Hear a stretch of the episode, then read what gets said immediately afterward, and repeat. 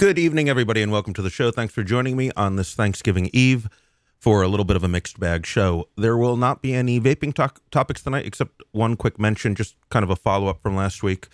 I've been getting some inquiries as to how Vince's court date went. If you missed last week, Vince was making a final push to get some funding that he needed to get the time uh, the time in with his lawyers to sufficiently uh, prepare for his case, which was heard on Monday.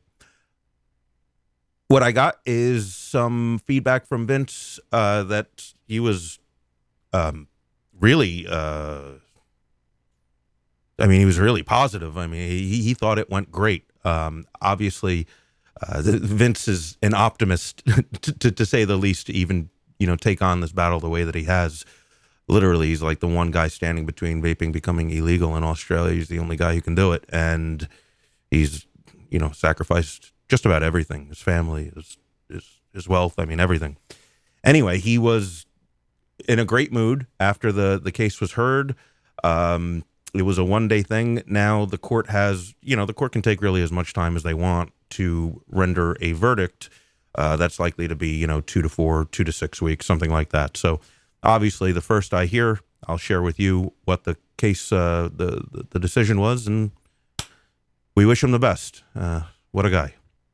Okay, so like I said, no vaping topics tonight. I just want to do. Uh, I've had all these news stories because I took that extended break from doing the show, but I still have this. Uh, you know this this uh, this place I put all. You know, I see a, a news story and I put it in a in an email account that you know I don't use to send anything. I just it, I basically use it as a folder for all of the topics that might be interesting on my show. And I noticed I got, I, well, eh, I definitely got enough of those to do a show. So that's what we're going to do. We're going to do kind of like a news roundup. And uh, yeah. Before we get to that, Thanksgiving, I'm, lo- I'm so looking forward to because it's the best holiday of the year. All right. Almost, you know, more, uh, just about, more than just about any other. I mean, most people are off. Majority of those people, you know, are getting a four day weekend. So it's just a great time. You see old friends, you see your family. I'll be driving up uh, to see mom and dad, and I cannot wait. Now, my mom's pretty good at making uh, Thanksgiving Thanksgiving uh, dinner, so I got it all. I already got it all planned out. I mean, first of all, my my mom knows I don't eat the white meat because it's disgusting. So I only eat the dark meat. So I get some some thighs, some legs, you know, whatever. Back if there's any gizzards, I'll take those too. So I get those and I get those all situated on my plate. That's what I do first, okay? So I got all the dark meat there. Then I take some stuffing. My mom makes good stuffing. A lot of people, they make they just try they they're going too far with the stuffing. They're putting fucking cranberries in it and walnuts and God knows what else. Listen, you want a little just a little bit more consistency, a little more uh just a little more, you know, a little a, a little uh, a little texture in your in your uh, stuffing you can put some celery in, but that's it. No nuts, no weird fruits. Stuffing should be, you know, basically bread and, and, and butter. I don't really know how to make stuffing, to be honest with you, but I know how not to make it. You don't put all this nonsense in your stuffing. You have a simple, fatty, bready sloth. Okay. So I got the I got the dark meat there. Then I put the uh, I put the stuffing next to it and then I make uh I take the the, the stuffing and I kind of like uh I make it into like a mound, but then I, I scoop out you know the middle of a mound of the mound, and then I take the gravy and I pour it into the little receptacle that I made in the stuffing. Now that will slowly seep out into the rest of the stuffing. It'll it'll be very slowly. So while I wait for that to happen, well, hold on, I'll get to that in a minute. So then my mom makes some great vegetables too. Usually like some cheesy broccoli or some asparagus. I love asparagus. Uh, it's my favorite. So like broccoli, asparagus, maybe some other stuff, you know, green beans sometimes. And it's you know it's cheesy and it's good. And I I put that that kind of just stays separate on its own on the other side of the plate. Okay. Uh, cranberry sauce is for assholes. I don't understand how it became a tradition. It's stupid and has no place in the meal. Uh, I think my mom usually makes some or whatever, but I don't eat it because you know, cranberry cranberry sauce is just stupid. It's for assholes. So, what else? well, there's you know yummy desserts and everything after that. But so then what I do is I take the I take the dark turkey meat, take that off the bones, and now you remember I have my little mound of of, uh, of uh, stuffing that I've kind of hollowed out a little bit, and I put the, I, I pour some turkey in there. So I basically use that. I take the turkey and I dip it into the stuffing receptacle of gravy. So that's how I get the the, the gravy on the uh, on the turkey, and you know, in, inevitably, you know, pieces of the stuffing come off onto it. So now you got a you got a nice piece of dark meat.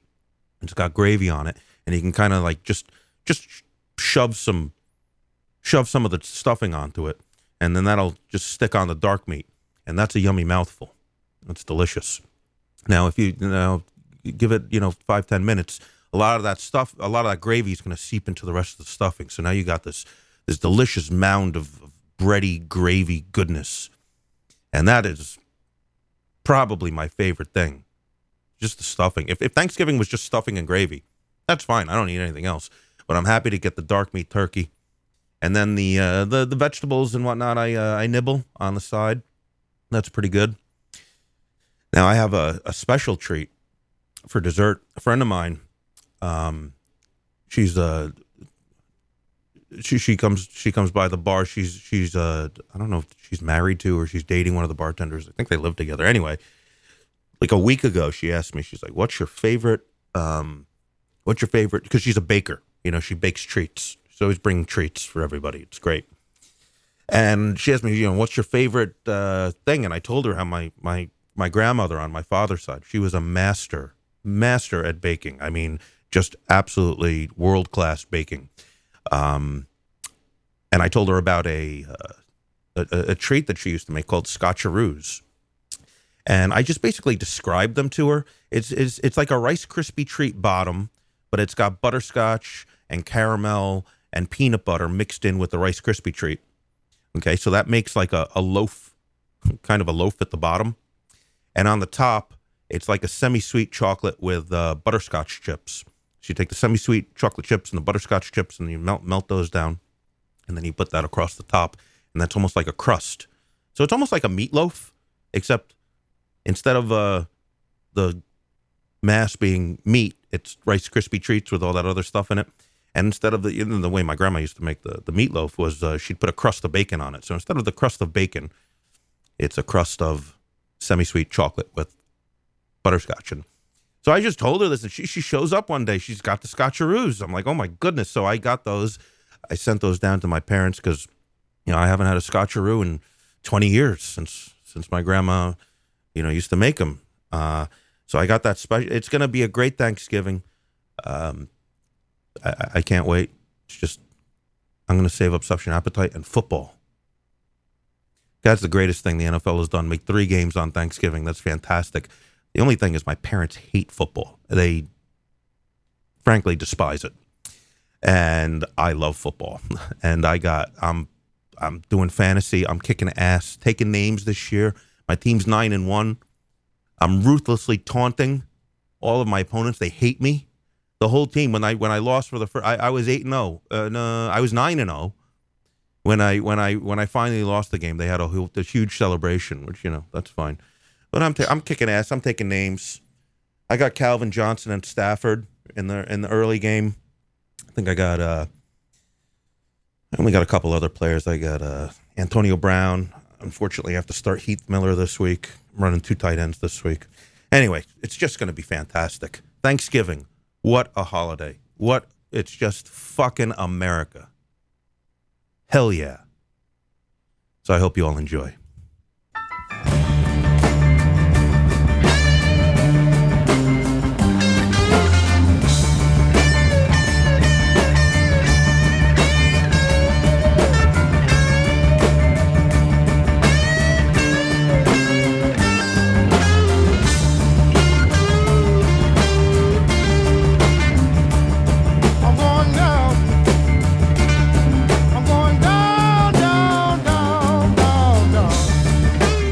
Gobble,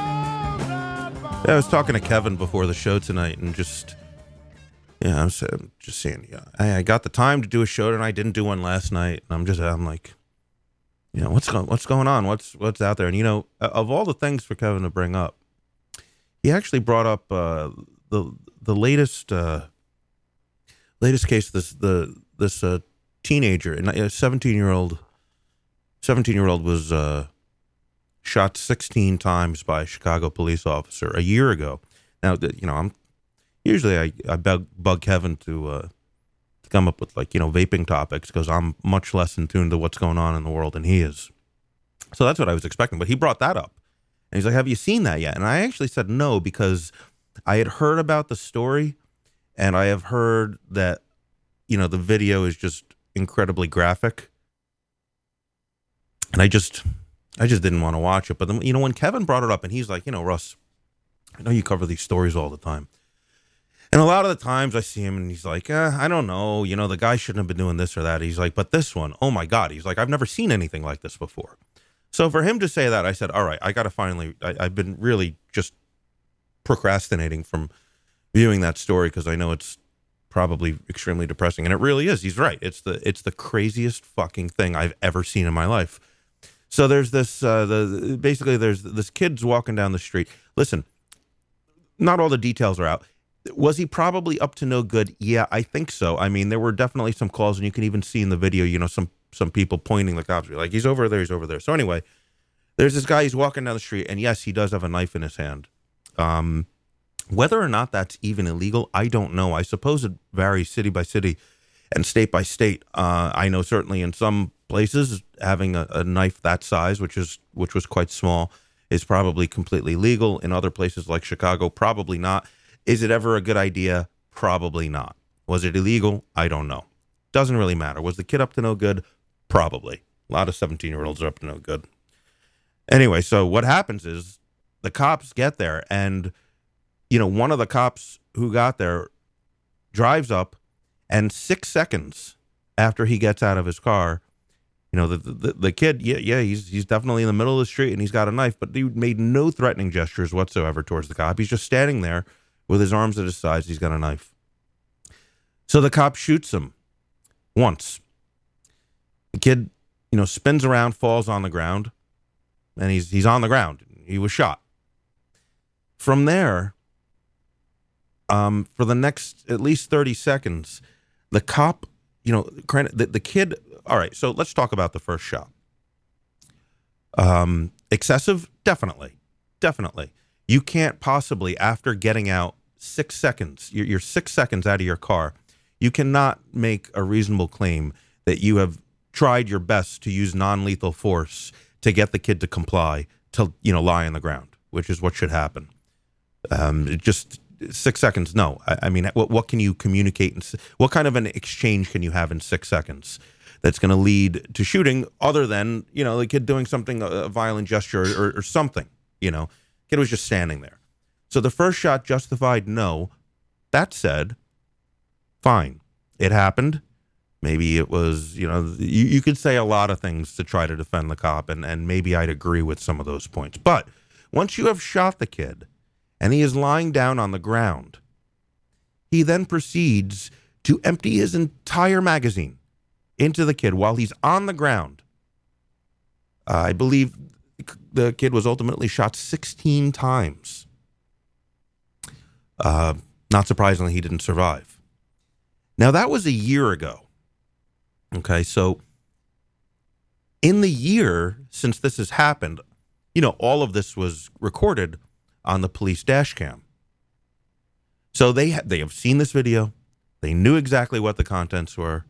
Obviously, there you know any incident that d- that results in the death of a civilian, the Internal Affairs Division is going to get involved and do an investigation. So all that was happening and of course, it's been a year. Now, the video, I believe, was result was released uh, today or yesterday, something like that. Maybe the day before at the most, something like that. It was this week. It was released. Now, now the second that the video was released, the cop was arrested and booked on murder charges. Now, the now the, the the the cops did not release the video willingly. It was only after a reporter filed a Freedom of Information Act that actually led to the video being released. They were doing everything they could to keep it, you know, private. Now, in the unlikely event that they won that lawsuit, you know, the guy actually had to sue them to to get the the video released. So it's been a year. They've all all the, the cops, internal affairs, city officials, they've all seen the video. During that time, the cop's still on the job. I don't know if he's got a badge and a gun on the street, but he's certainly getting paid. He's certainly coming to work. All that time, no charges. So let me ask you if they somehow, in the unlikely event that they won that suit, or in the much more likely event, which I'm actually kind of surprised they didn't do, they actually destroyed the, the dash cam footage, which they've done many, many times before. So if one of those two things had happened, do you think this guy would have ever gotten arrested? Of course not. There was a this is there there's no better example. Now here here we have I think everyone can agree that this guy Van Dyke was his name. This is a bad cop, right? Everyone agrees that nobody who is lying on the ground who has already taken a bullet there is no situation where emptying another 15 bullets into the kid is a good idea. This is murder. There is no rationalization for this whatsoever. He's already been shot. He's on the ground. He's barely moving, although you can tell in the video he's alive. I mean, what are you looking to accomplish here? I mean, at that point, he's been he's been shot. You at that point you restrain him, check him for weapons, and get him to the hospital. You do not put another 15 bullets into him. So, what's remarkable is not that there was a bad cop who did this. In fact, this cop has a history of uh, more than 20, or I believe at least 20, misconduct claims against them. So, of course, this is a classic example of a bad cop who's known to be a bad cop, who the police force uh, protects and keeps him on the keeps him on the force, keeps him on the streets. But they knew all along he was a bad cop. Of those 20 misconduct claims that were filed against them, how many times was he disciplined? Of course, zero. And then finally, when there is black and white evidence, just just clear cut evidence that this guy murdered someone in cold blood, what do they do? They protect him. Why? Why? Why do the? I guess they really thought they were going to be able to suppress the the video evidence, but now, I mean, you got to look at the flip side.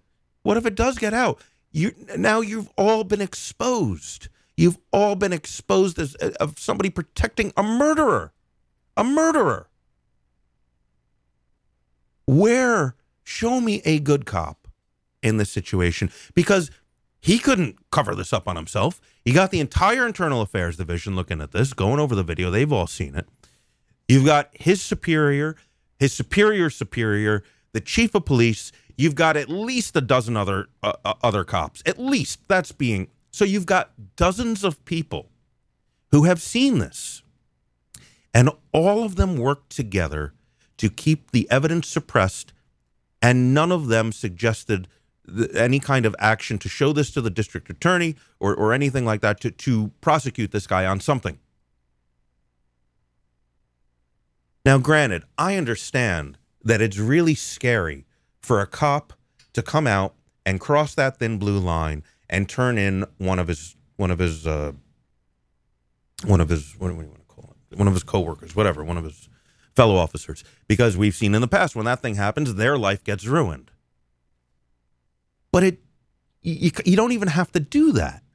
I mean, all he really, all any cop who has access to this recording is to put a little hidden video camera on his on his thing or, or, or have his phone or you know, just get in there when no one else is in there, play the footage, record it on your phone or your camcorder or whatever, and then leak it to the press anonymously. Out of the dozens of people who did this and who clearly saw that we have a fucking psychopath, a murderer amongst your coworkers, not one of them even took that route to just anonymously send it to a reporter, which would have, you know, Sure, it's against the rules and everything, but shouldn't it also be against the rules to protect a murderer? I mean, now they've all been exposed. Now it's it's so clear. They spent a year doing everything they could to protect a cold-blooded murderer, a kid killer on top of that. So yeah, I wouldn't even I you know I wouldn't have covered the story if Kevin didn't bring it up. So thank you, Kevin. Let me uh let me give you a couple links on that one. Here's the uh, obviously the story about the cop actually being charged with murder, and then the uh, the record of this guy just being a bad, you know bad cop. Twenty misread. You know, you, you saw this. You could have seen this coming. So it's a, there's a paper trail behind this guy being a bad cop. So let me do one more. We'll do. A, I'll do a couple more stories about bad cops. Then we'll have a good cop. And we'll have a great cop. Actually, this guy's fantastic. Um, another instance of uh, cops being charged with murder. You know, it's almost not. It's almost not a headline anymore these days. I mean, it is, but I mean, it's not as shocking as it used to be. Now you hear cops charged with murder. I mean, it's people aren't just aren't that surprised anymore. Now here's one. Um, you actually on this one here. Let me play the. Uh, let me play the news story first. Now you see what's going to happen here. Is this stupid website's going to try to play shit, and I have to stop it. Okay, so let me play the. Uh, let me play the news story here. Six year old, two two uh, two cops, one a lieutenant, of all things, killed a six year old boy in killing a six year old boy. But questions remain about what led to that shooting. Tragic story playing out in Louisiana tonight, where two police officers have been arrested and charged with murder after allegedly firing at a car this week and killing a six year old boy. But questions remain about what led to that shooting. We get details tonight from NBC's Gabe Gutierrez. He was buckled into the front seat of his father's SUV, shot five times, and killed after a police chase in central Louisiana Tuesday night. Jeremy Moore, six years old. He didn't deserve to die like that. Officers Derrick Stafford and Norris Greenhouse Jr. have been arrested and are now facing charges of second degree murder and attempted murder. The boy's father, Chris Few, was critically injured during the shooting. Video from an officer's body camera has not been released publicly, but the head of the Louisiana State Police says it led to the arrests. I'm going to tell you this. It is the most disturbing thing I've seen. And I will leave it at that. Norris and I just you want you're gonna want to hear that again.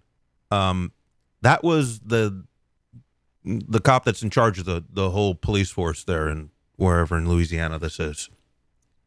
Listen, li- listen once again. This is the this is their boss. Listen to what he said. he says it led to the arrests. I'm going to tell you this.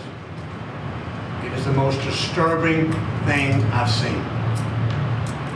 I will leave it at that. Norris Contrast that to the Chicago PD, who basically had a, a huge conspiracy. Obviously, this is this is one of those. This is not a conspiracy theory. This is a fact. They had a huge conspiracy to protect a murderer.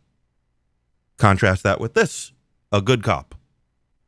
Said he, you know, the, the footage wasn't even released yet. And he said, This is the most disturbing thing I've ever seen. Norris and Greenhouse work for the Marksville Police Department, but that night they'd been working side jobs for the city marshal's office. Investigators won't reveal exactly what led to the pursuit or what triggered the shooting. Initially, the local coroner had said the officers had been serving a warrant, but state police now say that wasn't the case. There was no exchange of gunfire, they say, and no weapon was found inside Few's SUV. Two other officers were involved in the chase. Authorities declined to say whether there may be more arrests. Tonight, the investigation continues into how a six year old ended up in the line of fire. Gabe Gutierrez, NBC News. So what what's not in the story? I guess you'd have to read the article, and there's other articles about this, which I'll, I'll post for you. Is you know the way these two cops completely fabricated everything in their report. Uh, they just made up lies, and the, the, they released information about this guy that just wasn't true. That there were warrants, that he had a weapon, all the they just made up all these lies, and you know, when that that's the first thing that comes out, that, that then there's local media, you know, you know, they couldn't, they didn't kill him, but they tried to kill his reputation and, so, you know, basically blame this all on him. There was no warrant, there was no chase, and these guys were moonlighting. They were moonlighting for the city marshals. They have no jurisdiction where they were, unless they actually had a warrant to be served. They're, they're, other than that, they're they're supposed to just patrol the area of the, the city courthouse or whatever municipality that they're they're tasked with. They had no authority to do this and go out and ch- chase some random person. Everything about it is fucked, and I, you know, it's so fucked. Maybe that's why the chief of police down there just said, you know, this, this is horrible, and they were immediately charged with murder. You know, so it, we, we went from, you know, police in one area held on to dash cam footage for a year and tried to protect a murderer to another police department who saw this and you know just said these guys are killers. Book them and they have been. And like i said one of them was a lieutenant. Shit. I mean jesus. It's bad enough you kill a guy's kid and put him in critical condition. I don't know what his status is since, since when did this happened this happened in the beginning of november so i hope the guy's still all right i haven't followed up Jesus, I mean, fucking psychopaths. Uh, now here's one where, oh, and here's the link to that. And here's one where, you know, this is, I guess you- you'd almost have to consider this a good story because nobody got nobody got shot, but this is a story about cops raided. I mean, guns drawn, barging into a what, what's basically a senior citizen home and arrested four women aged between 87 and 95 for playing mahjong. Now, yes, do the do the old ladies uh, gamble on mahjong? Yes, they do. But they even have in uh, this is in Florida that there's there's a rule about gambling for like home games, you know, mahjong and poker and stuff like that, where it's not illegal as long as it's what's considered a penny ante game. And a penny ante game is defined that in in any round, I guess. I can't believe they go through the the, the, the pains to, to put this into the law, but they did. Any game where the total amount that can be won in a hand is like ten dollars, and these ladies they had a four dollar cap on any particular round, so they were uh, they weren't even breaking the law. They were actually legally playing mahjong, even though it was for money. But it just begs the question: Don't you have anything better to do with your time than to come and shut down a mahjong game? I mean, really, there, there's really nothing else to do. I mean, if you really have absolutely nothing to do, just show up and I don't know, give them a warning or something. I don't know. Make a phone call? I don't know. There's really nothing better you have to do with your time than bust up an old lady mahjong game. Come on. Come on, man. All right. Here's another one. Then we'll get to our good, our really good cop. Although that, we got good two good cops. We got the Louisiana chief, and then we got another guy coming up. Here's here's another one. There's a woman. She's in court for something. I don't know what, and um, she pops some Tylenol, swallows it. Then the cop comes in and says, "What are you taking?" And she said, "Tylenol." He said, "Spit it up." She said, "I can't because she already swallowed them." He jumps on her, and this there's video of this. Jumps on her, and the, the first thing he does, I mean, the first thing could have been, well, let me see the bag, let me see, or let me see the, the bottle, and of course she had a bottle with uh, prescription Tylenol, and she she had a legal prescription for it. Maybe look at the bottle first. No, first thing he does, jumps on her, pries her mouth open. There's nothing in her mouth because she's already swallowed the pills, but he's jamming his, his his entire hand in her mouth, trying to get a Tylenol out. I mean, why is it always the first thing is just to, to, to use force? Why is it never just to talk, to investigate, to, to you know, no, it's just. So, no charges were filed against her because she didn't she didn't have anything illegal. She had a prescription for everything she had on her. And of course the cops didn't get in trouble for it. All right, so let's um let's go to this is this is a great cop. Now, granted, he's retired, but he's a retired chief of police. And I've talked about this organization before, but I've never actually heard from the guy. This is an organization called Law Enforcement LEAP. I believe it's Law Enforcement Against Prohibition. So this is a group of either current or retired uh, law enforcement officers who are against drug prohibition, who are against the war on drugs, and want to see drugs legalized. And I've never seen before a more compelling, concise, articulate account of why, yes, drugs are bad, but the war on drugs is worse. And who better to say this with any kind of credibility than a former chief of police? I've never heard it deconstructed and broken down better than what you're about to hear now. This is this is the holy grail of why we should end the, the drug war. Listen to this. Possession of drugs, but there really is a push now nationwide, uh, some calling for the legalization of drugs. And our guest, Peter Christ, is a former police captain. You are in favor of legalizing drugs, and some would be aghast to hear a former cop is actually saying, let's favor the legalization of drugs. Why do you think it should happen? Okay, one thing real quick. I'm a retired police captain, so I spent 20 years and they send me a check every month. So I just wanted to point that out. Uh, yes, I'm one of the co founders of LEAP, Law Enforcement Against Prohibition.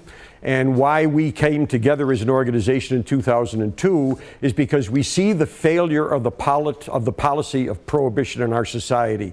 Uh, I was talking to somebody earlier today, and they said, Well, you think these gangsters will just become honest people if we legalize drugs? And my answer to them was no. The gangsters will stay gangsters, but most of the people that are involved in this illegal trade, you really wouldn't classify as gangsters. They're more like opportunists. To give you a quick example, uh, in 1919, there was a homicide rate in this country.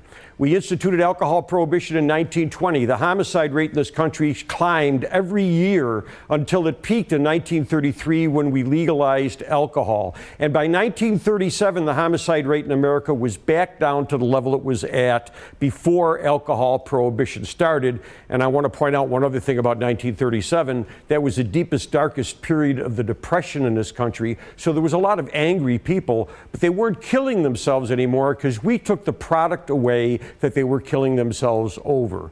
Legalization of drugs is not about the drugs. It is about the gangsterism and terrorism that is supported by the illegal marketplace in this country.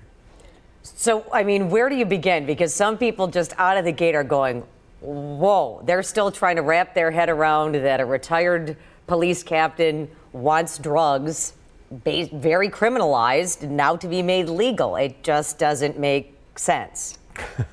Well, I can understand that, and it's because I think they think the issue is about the drugs. And as I said before, it isn't. It's about the crime and violence. Law enforcement was designed by a guy by the name of Robert Peel over in London, England, in the early 1800s.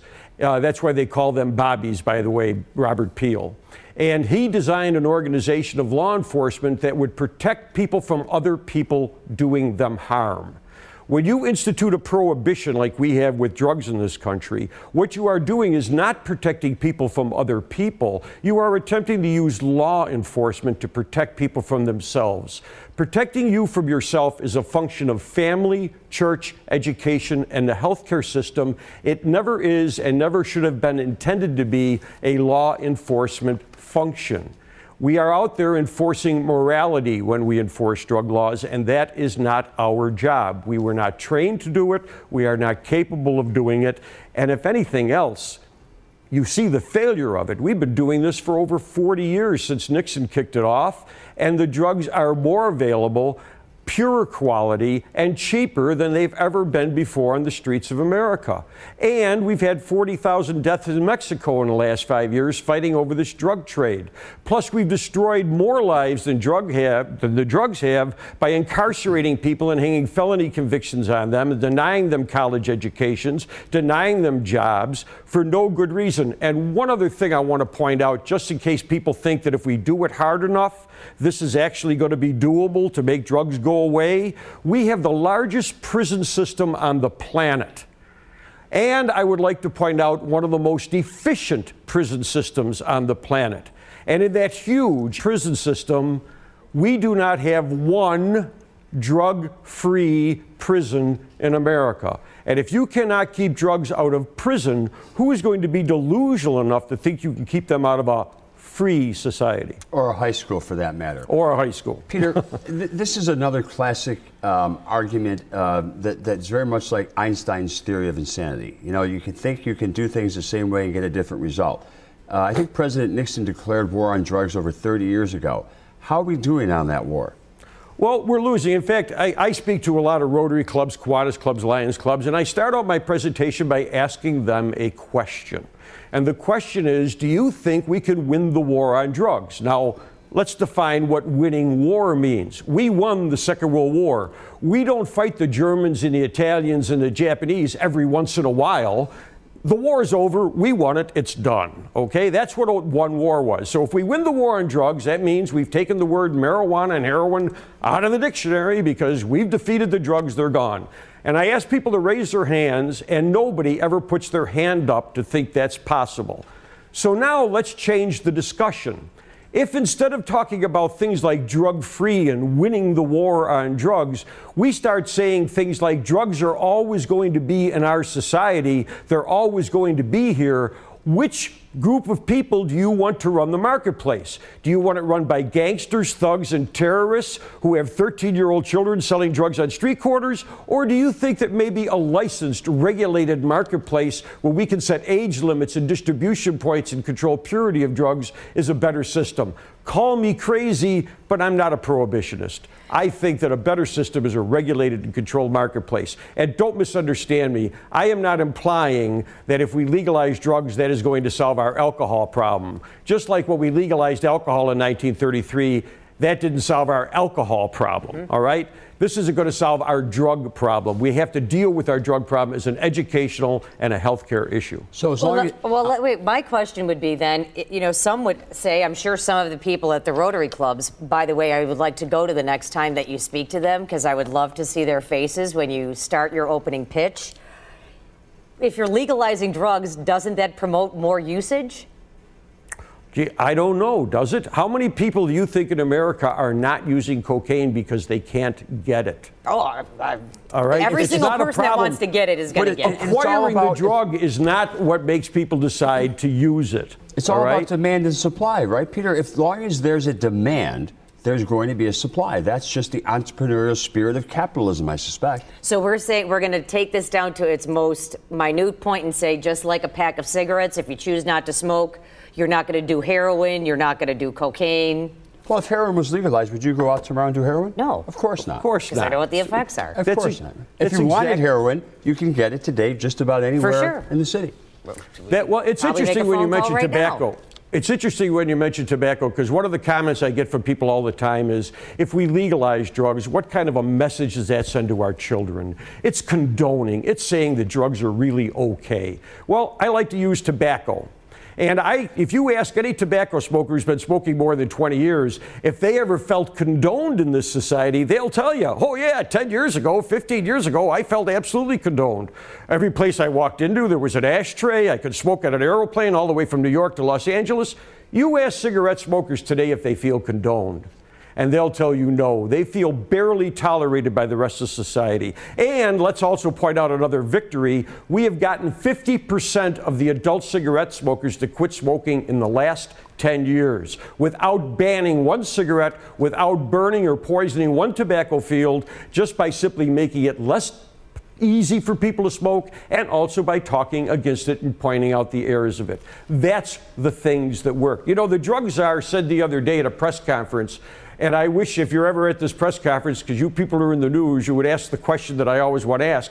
He said that this drug issue in America is fundamentally a healthcare and an educational problem.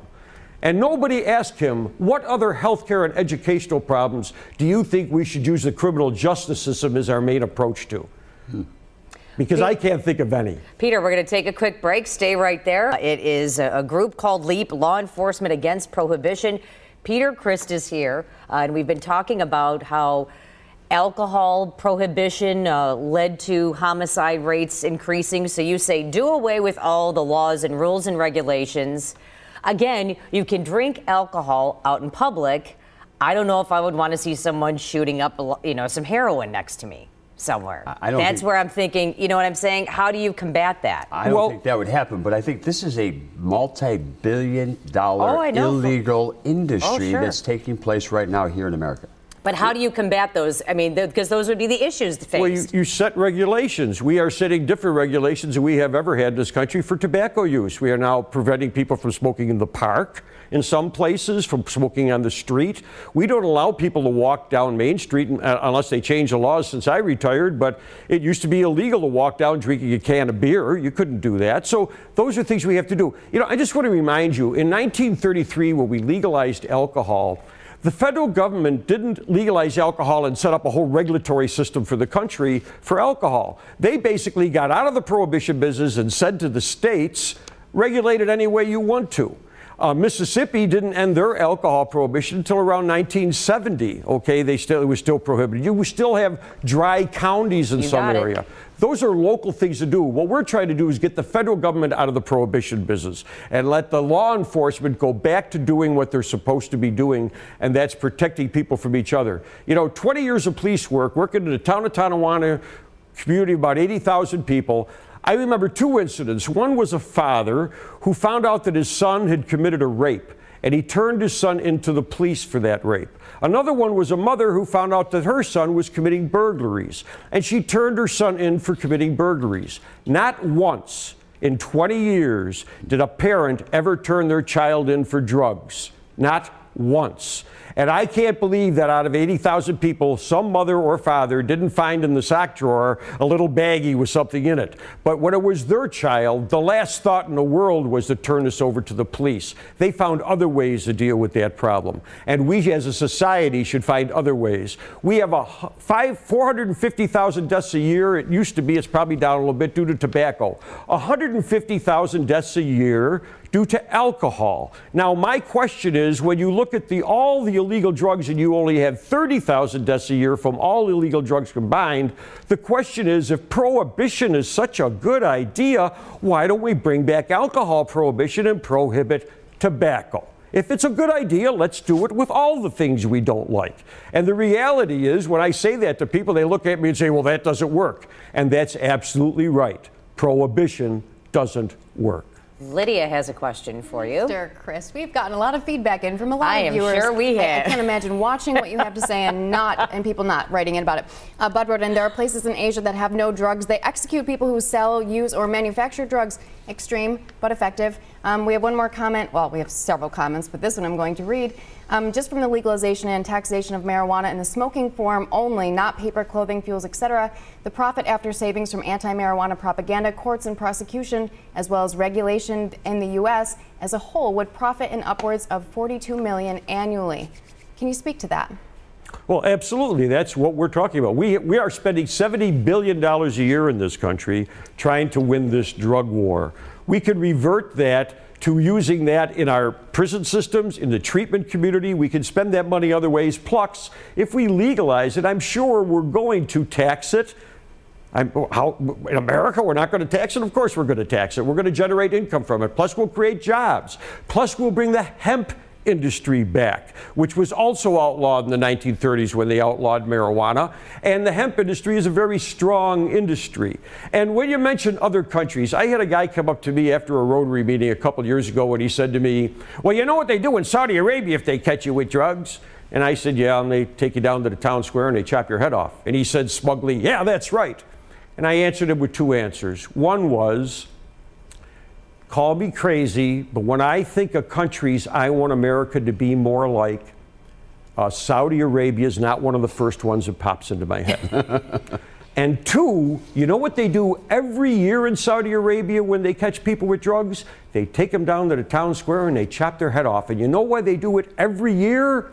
Because it doesn't work. If it worked, the rest of the people see that head rolling through the courtyard, that'd be the end of the drug problem. But even that doesn't work. People choose to do this. The first attempt at prohibition that we have any historical record of started with these words Do not eat the fruit of the tree of knowledge of good and evil. Whoa. It was We're- in the we're garden. pretty it way was in the back there. Garden Now- of Eden, and the That reason why it didn't. time. And the reason why it didn't work is told you in Genesis, and it's because the Creator, after creating the two people, granted them free will, Lydia- and that's what we're trying to outlaw. Lydia has one more quick question before we go to the break. biblical on that one, but that's okay. Pete wrote in. He said, "How much tax revenue would this actually generate if it was legalized? People would grow their own. Presumably, employers would still be permitted to drug test employees, cutting down job opportunities for those who take advantage of this.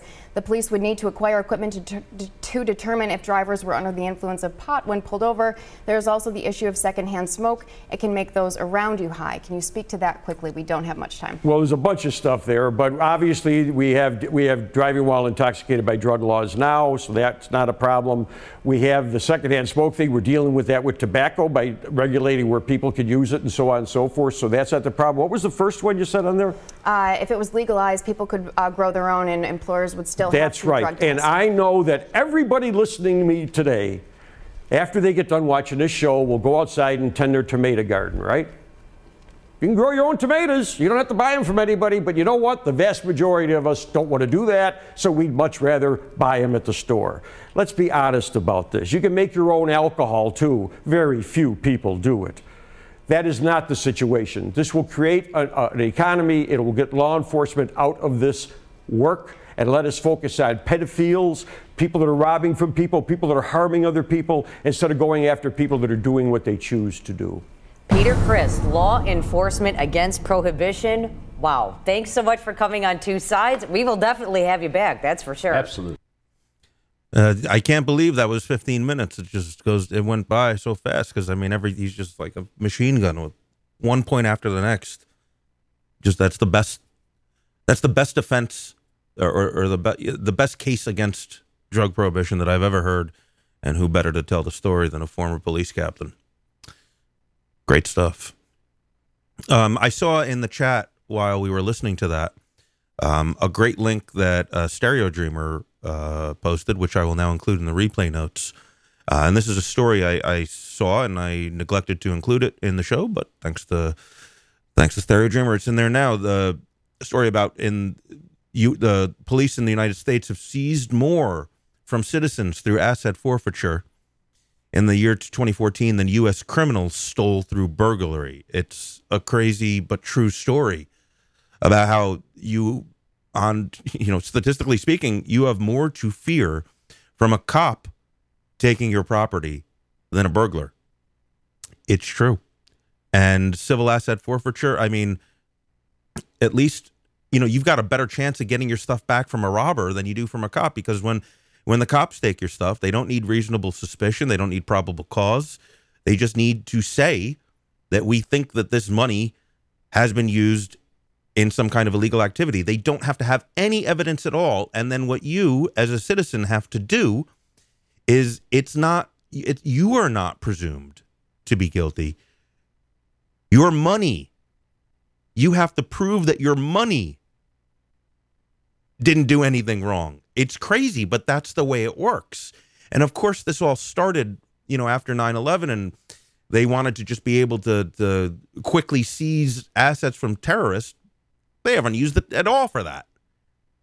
You know, maybe one or two guys that we already had, but no, they're using it against people driving from casinos with, you know, they had a good day and they won 10 grand at the casino. They just take the money and it's almost impossible to get it back. If you, you know, there's stories where you know people had ten grand seized, they had to spend seven grand to get it back, so they they, they still, you know, they still lost seven thousand dollars, even though they got the money back. Uh, and it's uh, it's it's a plague. It really is a plague because the, the, the police department they make so much money. All they have to do is take the money, and nine times out of ten, they're going to keep all of it because people don't have the time or the resources to fight to get it back. No probable cause, no reasonable articulable suspicion. Just there's a bag of cash and I'm taking it. They did over this kid was traveling cross country, you know, stupid to carry that much cash, but he's traveling cross country. He's going to use the cash to make a business. There's more stories than I have time to cover. There's more stories on this than there are stories on people actually robbing other people. It's that is to the level of epidemic. That is the level of epidemic we're at. Thank you for sharing that story, Stereo Dreamer. Here's a really odd one. You know, college campuses have changed quite a bit since I was when did I get out of school? 1999.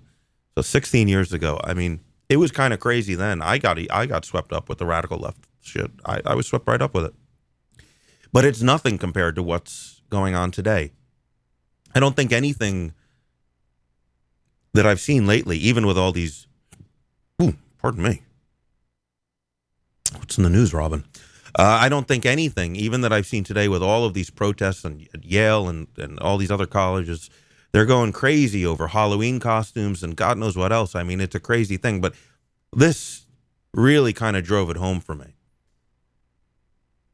There is a okay now. Back when I was in school, there was a uh, you know a group called the LGBT Student Union or whatever, you know, which was uh, lesbian, gay, bisexual, transgender. Now they've got now this this college campus has the LGBTQIA plus. I didn't bother to look it up, but it's just things have changed, man. Anyway, um, this group actually what they did was there's this new movie that came out. It's called Stonewall. Stonewall, uh, the, the movie is referring to some riots that happened in New York um, in the late 60s, I believe in 1969, where, you know, you had cops basically just any any gay bar and I mean, I'm not even talking about they they weren't even, they, they weren't even doing anything illegal in there. They were just they would just storm gay bars and beat the shit out of everybody. It was really a horrible, horrible time where you know being gay could get you just just being gay will get you thrown in jail in New York City, and there were there was a, an, uprising against it, and uh, was really probably could be pinpointed as the start of the gay of of any kind of an organized gay rights movement in America were the Stonewall riots. So this movie, this Stonewall movie, um, you know, in certain respects fictionalizes it somewhat, but but you know captures this period of time in America where the gay rights movement was born. Um, there is nobody who disputes that this movie is a pro gay rights movie. The guy who made the movie is a gay man who has been involved his entire life with with gay rights. I mean, eh, this guy is one of the founding fathers, so to speak. So, this LGBTQIA plus group on this campus in uh, Colorado led this protest that led to this movie not being allowed to be shown on campus. That's right. The gay the gay well, the, whatever that is, the, the the gay rights group, I guess that they have, their mission, which at least initially they succeeded in. I don't know if it ever showed or not, but initially they were able to to get this. Now, why on earth? Why would you, as a pro gay rights group, want to shut down the showing of a pro gay rights movie? The film explores the Stone. I'm reading from the article. The film explores the Stonewall riots, a violent clash in New York City that launched the modern movement for lesbian, gay, bisexual, and transgender rights. Students on campus accused the film of whitewashing history, replacing key black transgender characters with white gay men. A group of concerned citizens called for a boycott of the screening and created a group, Radicals Against Institutional Damage, raid, and the group sent a letter signed by nine, signed by nine to key administration officials on campus expressing their views. This film, quote, this film is discursively violent, wrote the activists. In a world where cisgender, okay, I had to look that up. Uh, cisgender means if you are born male and choose to remain male, or if you are born female and choose to remain female. They have a word for this, which I now understand is cisgender. I don't really understand why you need a word for that. I would just say men or women, but they have a special word. Okay. In a world where cisgender white gay people have finally achieved marriage equality and many see the struggle as being over, It is reinforcing a hierarchy of oppression to invent someone who never existed and place them in a historically based film with the express purpose of silencing more marginalized groups. Um, the group that wanted to put the film on display, the Film and Media Studies Department, argued that their decision to screen the film does not condone its content. Rather, it is an attempt to engage with the executive producer and possibly an opportunity to question some of the decisions made in the film's representation of minorities. Uh, quote, for me as a scholar and queer person engaging with my environment, it is essential to analyze and critique these representations in order to draw attention to what is at stake for queer folks and to engage with the stories that are being told and held as representative in mass media, said Spanish and Portuguese pro- professor Naomi Wood. Now, what she's saying is they actually, the, the guy who made the, the executive producer of the film was going to be there. So you could just sit there and directly interact with him and say, hey, what about these people who were important in the movement who are not included in your film? And you could ask him and he could answer you directly in person. This was your opportunity. No. Ban the film. Others argue that this critical discussion justification is a front. Critical discussion is simply a way of engaging in responsibility politics, said first year Amelia Escani. I think Colorado College should cancel the screening because the safety and well being of queer and trans students surpasses the importance of a critical discussion. Raid questions the legitimacy and effectiveness of any critical discussion following the film. Quote, inevitably, some students will have the burden of informing other students as well as staff and faculty about the problematic aspects of the film, Raid wrote. The conversation will yet again put queer students in the position of having to teach to justify the validity of our feelings, which is emotionally draining, difficult, and frankly, not our job. The burden of informing others. Don't you get it? Like, this is, you know, it's not like a top 10 Hollywood blockbuster, but this is a movie that had real money behind it and was showing a lot of theaters, you know? People are going to see it. Now, here at least, you have the opportunity to express your concerns about the movie, and there are some that are legitimate, at least from a historical perspective. It is not objectively and purely historically accurate. I agree with that. But now you have this opportunity to engage with the guy who made the movie in front of people who don't who don't know these issues as well as you do. And now you have an opportunity to open a dialogue about this and use your voice to educate others. No this is a burden. This is a burden trying to educate just shut it down. Just shut it down so people won't see it. So you don't have the burden of explaining some of the things that you know i mean what what what kind, this is like ridiculous mollycoddling and this argument, what, what do they say? Um, they should cancel the the screening because the safety and well being of queer and trans students surpasses the. Wh- where is the? How is the safety of queer and trans students? How is it? How is there, this environment being made more unsafe by airing an objectively pro gay rights film? Problems and issues and inconsistencies of the film notwithstanding, it is objectively, and no one would argue that it is not a pro gay rights. How does that make things less safe? And how does that, you, you can't even justify any kind of argument that would that would that would convince any thinking person that it does make them less safe even even if you could make some how does that surpass the importance of a critical discussion? It doesn't.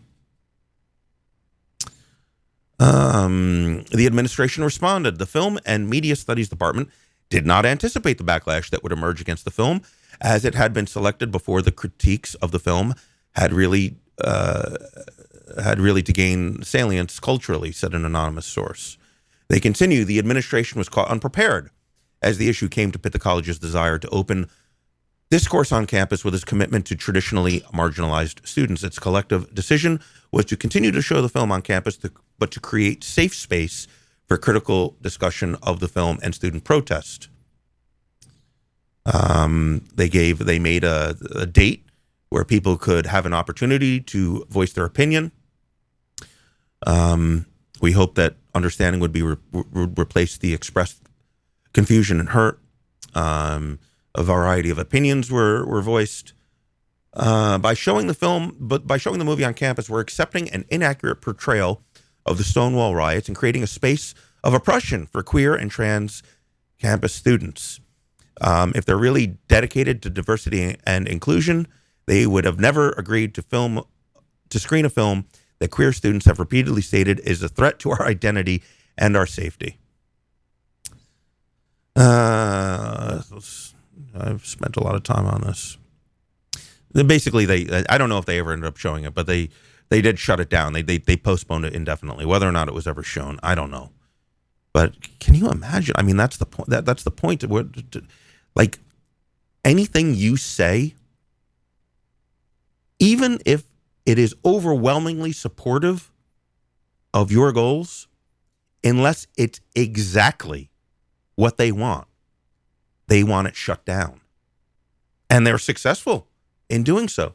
I got to wonder what is going to happen when these, you know, a, a, certain percentage of them will go down the road of spending their life in academia where they can live in this world for the rest of their life.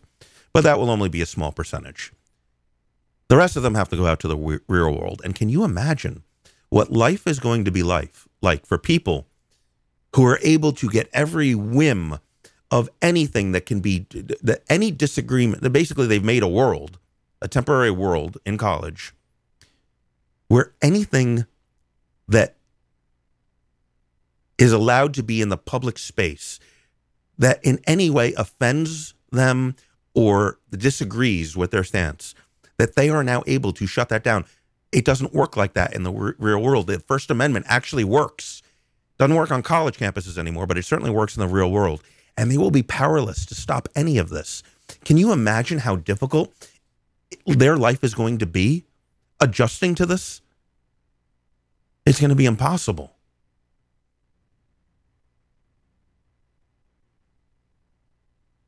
Here's another. Uh, oh, so here's a student being logical. I'm concerned about some of the words that are being used to describe the Stonewall screening. Words like abuse do not line up in my mind with a film screening, said junior uh, Lydia Ballantine. I'm currently studying abroad in Senegal, a country where homosexuality is illegal and punishable by imprisonment.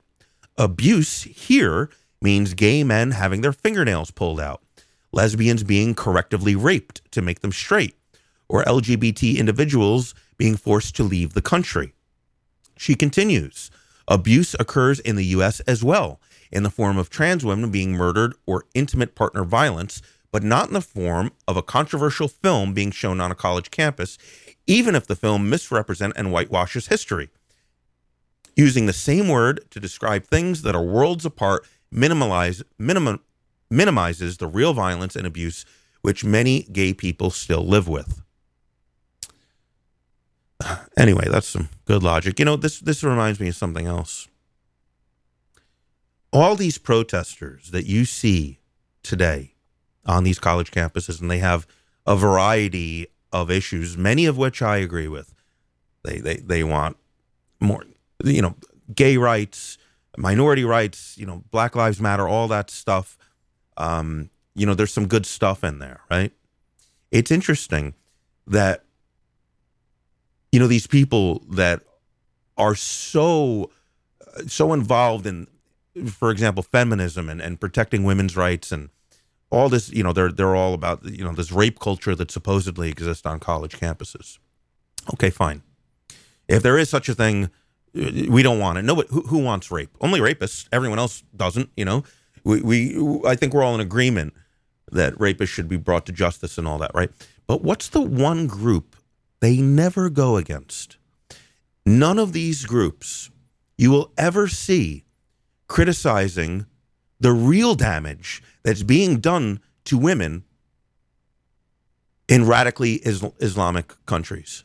You will never see them speaking out against the violence of, of women in Saudi Arabia, all you know, countries that still have female genital mutilation, countries where you know all a man has to do to, to divorce his wife is say I divorce you three times, and and women can legally be beaten by their husbands. This is real abuse against women, and they never talk about it. Never, ever, ever. They've got films. There's there's these films on YouTube where they got you know men and women. They go to these things where they're talking about abuse against women, and they're you know they're showing probably in some cases very legitimate cases of things happening in this country or other Western nations. And they ask them, you know, do you have any information about what you guys are doing to help women who are raped and beaten and abused in Islamic countries? You'll never see a pamphlet. You'll never see it's not discussed in any way, shape, or form. It's a ridiculous hypocrisy that in the cases of the worst abuse, they have nothing to say.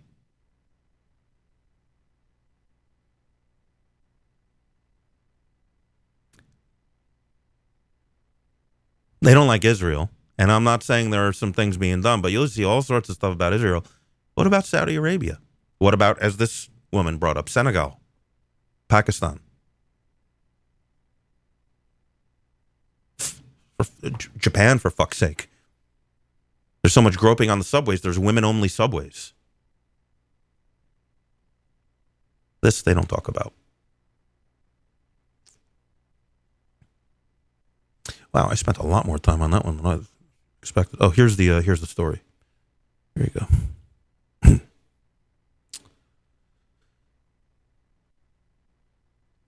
uh, and finally, I suppose finally, here is just a man getting a parking ticket who ends up getting tased. You know, funny thing is, if the you know when you get a parking ticket, you know, basically what happens? You take the ticket, you write it, where the cop takes the ticket, writes it, and puts it onto the windshield wiper.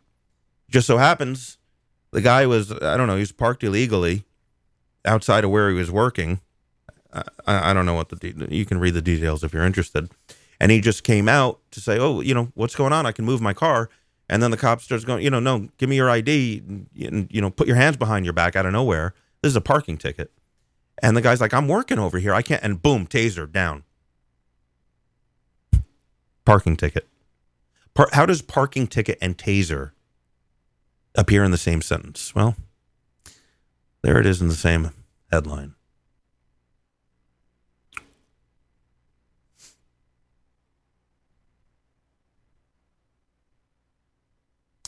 What I will leave you with now. Hmm. I gotta get it. Okay, so here's what I'm gonna do. I gotta I gotta go get this. What, what I do every week, because basically I, I, I win every week except that one. I make these these gifs, you know, those animated gifs. I make animated gifs of of me ridiculing my opponent in uh, in fantasy football, and I think you'll really like the latest one I've made. Let me just go. We'll start after hours. Let me go fetch it. I'm really proud of this and um, it's just a, a, ridiculous, silly waste of time. But this is what I do on Sundays. I make animated gifs